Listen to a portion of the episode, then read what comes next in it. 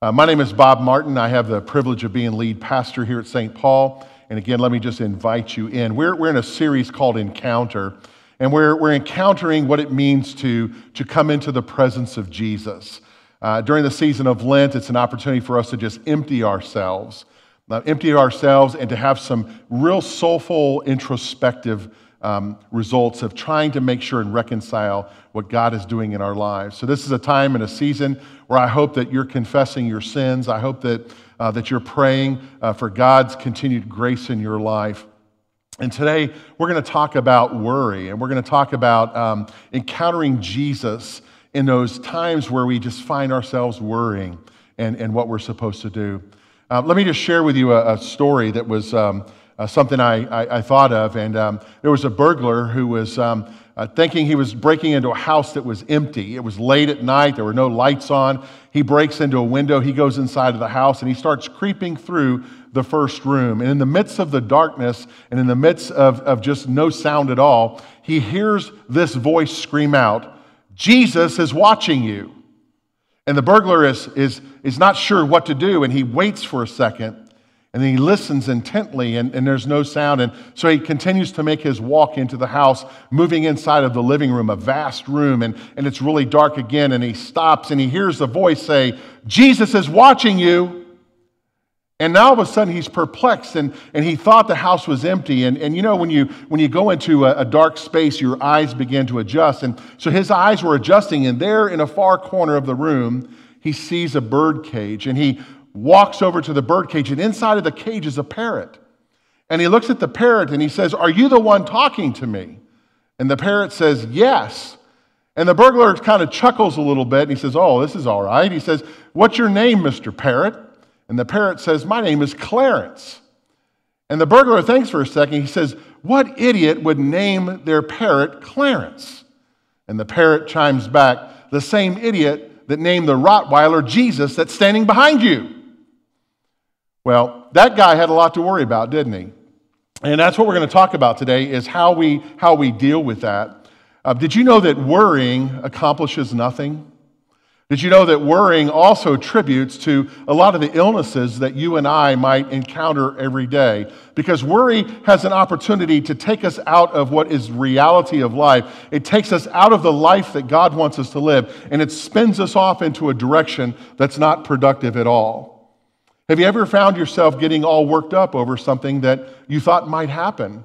Like, um, I might not have enough time to study for my final exam. That's called worry. Or, or what if the, what if the test results at the hospital come back negative? What will I do if I have an incurable disease? That's worry. You know, what will I do about this or that? We worry about things. And Jesus instructs us and says, be careful. Don't spend so much time thinking about worry. In fact, Jesus uh, points us in a direction, and, and what we learn about is, is that worrying is very passive. Worrying is, is something that, that is very passive, and yet it takes a lot of energy from us. Worry is something that can't accomplish a single thing.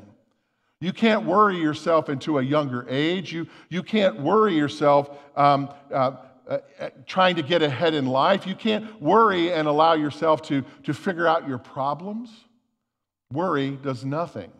It accomplishes nothing. And so Jesus says that, that worry can do only one thing, and that's to tear you apart. And that's why today it's important for us to encounter Jesus in the midst of a life filled with worries.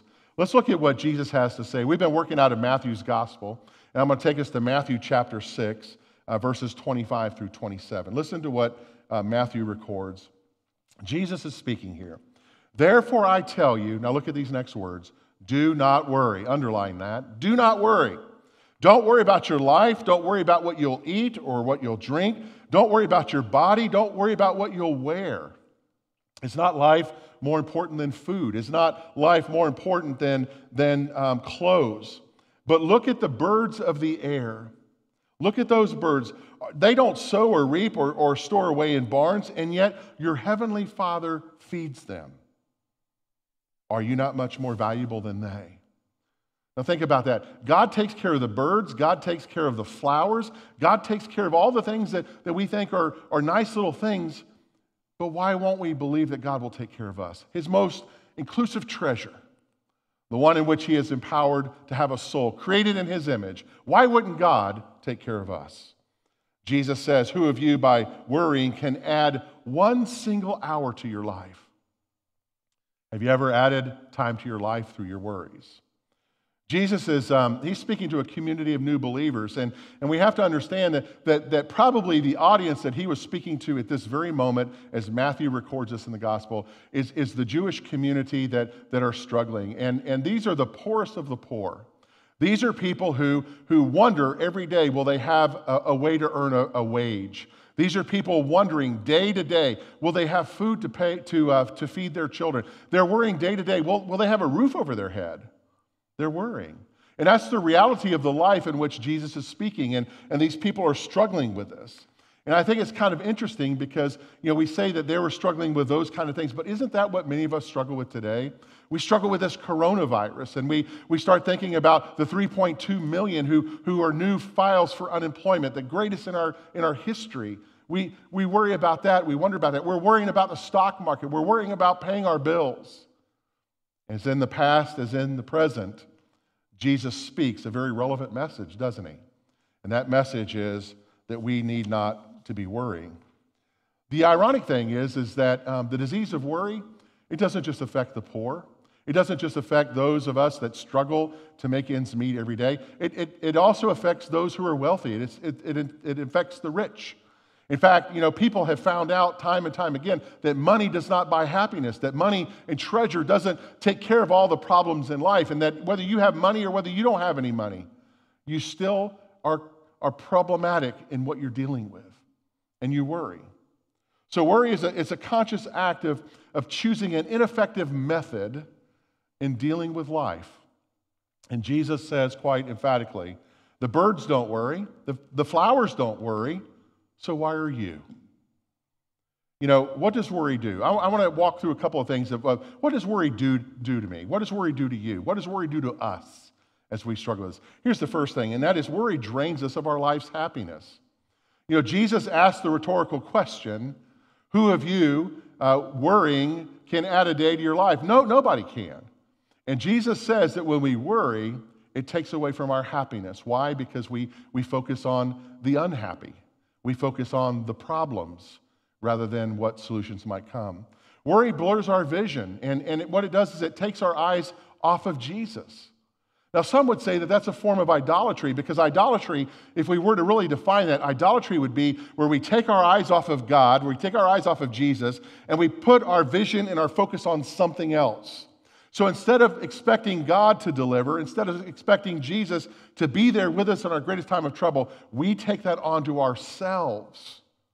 And listen, when we take it on ourselves to solve our problems, it is idolatry. Because we're, we're exempting God from the solutions. We're exempting God from, from being a part of our life and, and helping us to solve and to deal with the dilemmas in which we were a part. Warren Wiersbe uh, wrote to some seminarians. He, he was speaking to a group of seminarians, those that were studying to be pastors and, and church leaders. And he, and he said these words. He says, it's often said that we are continually being crucified between two thieves, the regrets of yesterday and the worries of tomorrow. So do you find yourself regretting what happened yesterday? Do you find yourself worrying about what might happen tomorrow? Those are the two thieves that we find ourselves crucified in between, according to Wiersbe. When we take our eyes off of Jesus, we're, we're, we're not being responsible.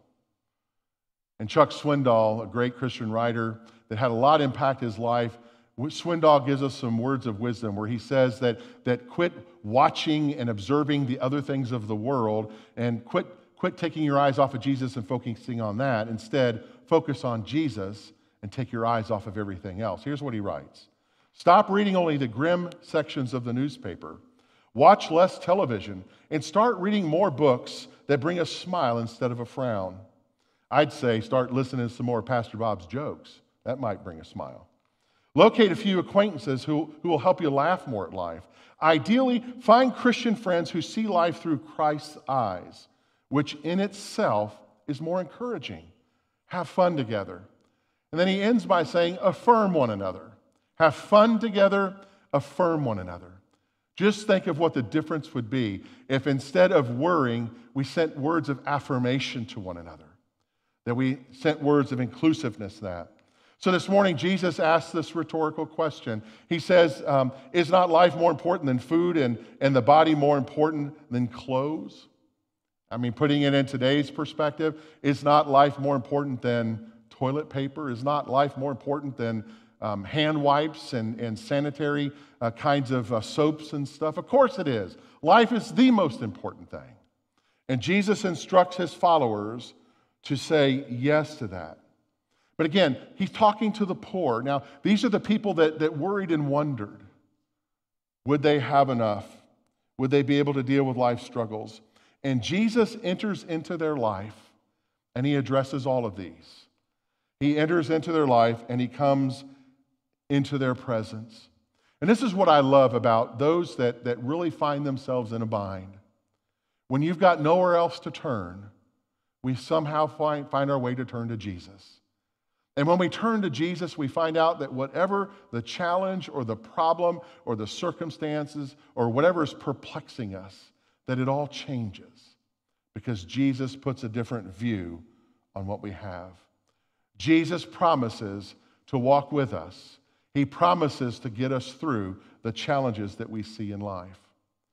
So what's the million-dollar question this morning? The million-dollar question is this: can I really live a worry-free life? And according to God, according to Jesus, you can. Because all things are not only possible with Jesus, not all things are only possible with God, but they're guaranteed. And that's something that we need to see. They're guaranteed. Listen to what the Apostle Paul said um, as he's writing to a, a group of new believers in a little area called Philippi. And the Philippian people are really struggling. Remember, this is a new church that's uh, trying to have encouragement. It's dealing with lots of different kinds of, of forces and challenges in its community around it. And they're struggling, they're worrying, and Paul is writing to them. And listen to the words that he says. He says, do not worry about anything. Instead, what does he say? Pray about what? Pray about everything. So quit worrying about things and pray about everything. Tell God what you need and thank God for all that he has done. You know, sometimes I think it's easy for us to forget that. We want to tell God what, what we need. We want to tell God about our problems. We want to tell God what we need. Let's not forget to thank God. Give thanks to your Heavenly Father for what God has done, is done, doing, and continues to do in your life. Paul says if you do this, you'll experience God's peace, which is far more wonderful than the human mind can understand. His peace, Paul says, will guard your hearts and minds as you live in Christ Jesus. I said a second ago that, that this was a really important message for the, for the people of Philippi. Why? Well, because preachers were, were looking for their own self-interest. You had church people who were, who were ready to cause a schism, a split in the church if they didn't get their own way. You had others who, who were false teachers, and they were, they were saying that you could have faith in God without the cross. You see, they, they had their own share of problems. They had their own share of things that were happening. And they said, you know, it's important to believe. And then you had this last group that, that thought, when I become a believer of Jesus, nothing's supposed to go wrong anymore because aren't I supposed to be happy as a Christian? Well, yes, we are to be happy. And that happiness that I said earlier, uh, earlier in the week is called joy. And that joy cannot be taken away. But nowhere does Jesus say by following him that we'll be exempt from the challenges of life. No longer, nowhere in the Bible does, does Jesus say that by being my disciple, you'll be exempt from all the things that can happen. But what he does promise us is that when we abide in him and he in us, that it's inseparable. That what Jesus offers is his perpetual presence and strength to get us through those kinds of things. And that's why God says, do not worry about anything. Sarcastically, I, I think we hear that line, don't worry about anything, in Matthew six. And some of us might think, you know, yeah, right, yeah, okay, sure, Jesus. But what does he mean by that? He literally means, do not worry about anything. He says, quit looking at the problem and look at me. Put your eyes on me and see. You see, think about it. You know, when was the last time that, that your worries solved the problem that you were dealing with? When was the last time that your worries got you out of debt? When was the last time that your worries fixed a problem that might occur in your life? Never. And that's why it's important that we abide in this. Jesus continues to say in Matthew twenty-six twenty-eight, and why worry about your clothes? Look at the lilies and how they grow. They don't work or make clothing, yet Solomon in all of his glory was not dressed as beautifully as they are. And if God cares so wonderfully for these flowers that are here today and gone tomorrow, won't he more surely care for you? Oh, you of little faith. You want to worry less? Then pray more. Instead of looking at the problem, forward at the problem, look up for the solution. Ask God's guidance and peace to get you where you need to be. Jesus said that we are to continuously be in prayer. Paul says that, that we are to devote ourselves to prayer and to be alert in mind and have a thankful heart. James says if anyone has a need, let them pray about that need and know that God will provide. Well, some of you are facing some giants in your life right now, and I'd be a fool to think that you aren't. But let me just reassure you, worrying about it isn't going to solve anything. Take that energy that you have in worry and instead put it into your relationship with God. Instead of facing a problem out of worry, look up and face it with strength in Jesus Christ. Christian writer and preacher Max Lucado um, tells us about some very important things as he writes about Matthew chapter six, verse thirty-four. And Lucado puts it this way. Lucado says that, that instead of saying that we can't deal with things, Lucado says, let's remind ourselves that we can deal with all things, especially in Christ. And to remember that instead of worrying about something, to rest solely in the fact that when something happens, God will give us the strength to get through. He says in one example, a wife who was saying, I don't know what I'll do if my husband dies. He says, you will, when the time comes. Another says, well, I can't think of what the day will be like when my children move out, and I, I probably are going to feel all alone. And Lucado says, when the day comes, you'll know then. Some are struggling. Am I going to contract this coronavirus? Well, you'll know how to deal with it when the day comes. And that's the assurance that Lucado says. According to Lucado, he says, meet today's problems with today's strength. Don't try to tap into tomorrow's strength to meet today's problems, but meet today's problems with today's strength. Tomorrow, the problems will come. They're sure to come. God will give you the strength tomorrow to deal with the problems of tomorrow. Do not worry, Jesus says. You have enough for today. I believe that, um, that one of the most important things that we can understand in all this is to know that worry will not do us any good.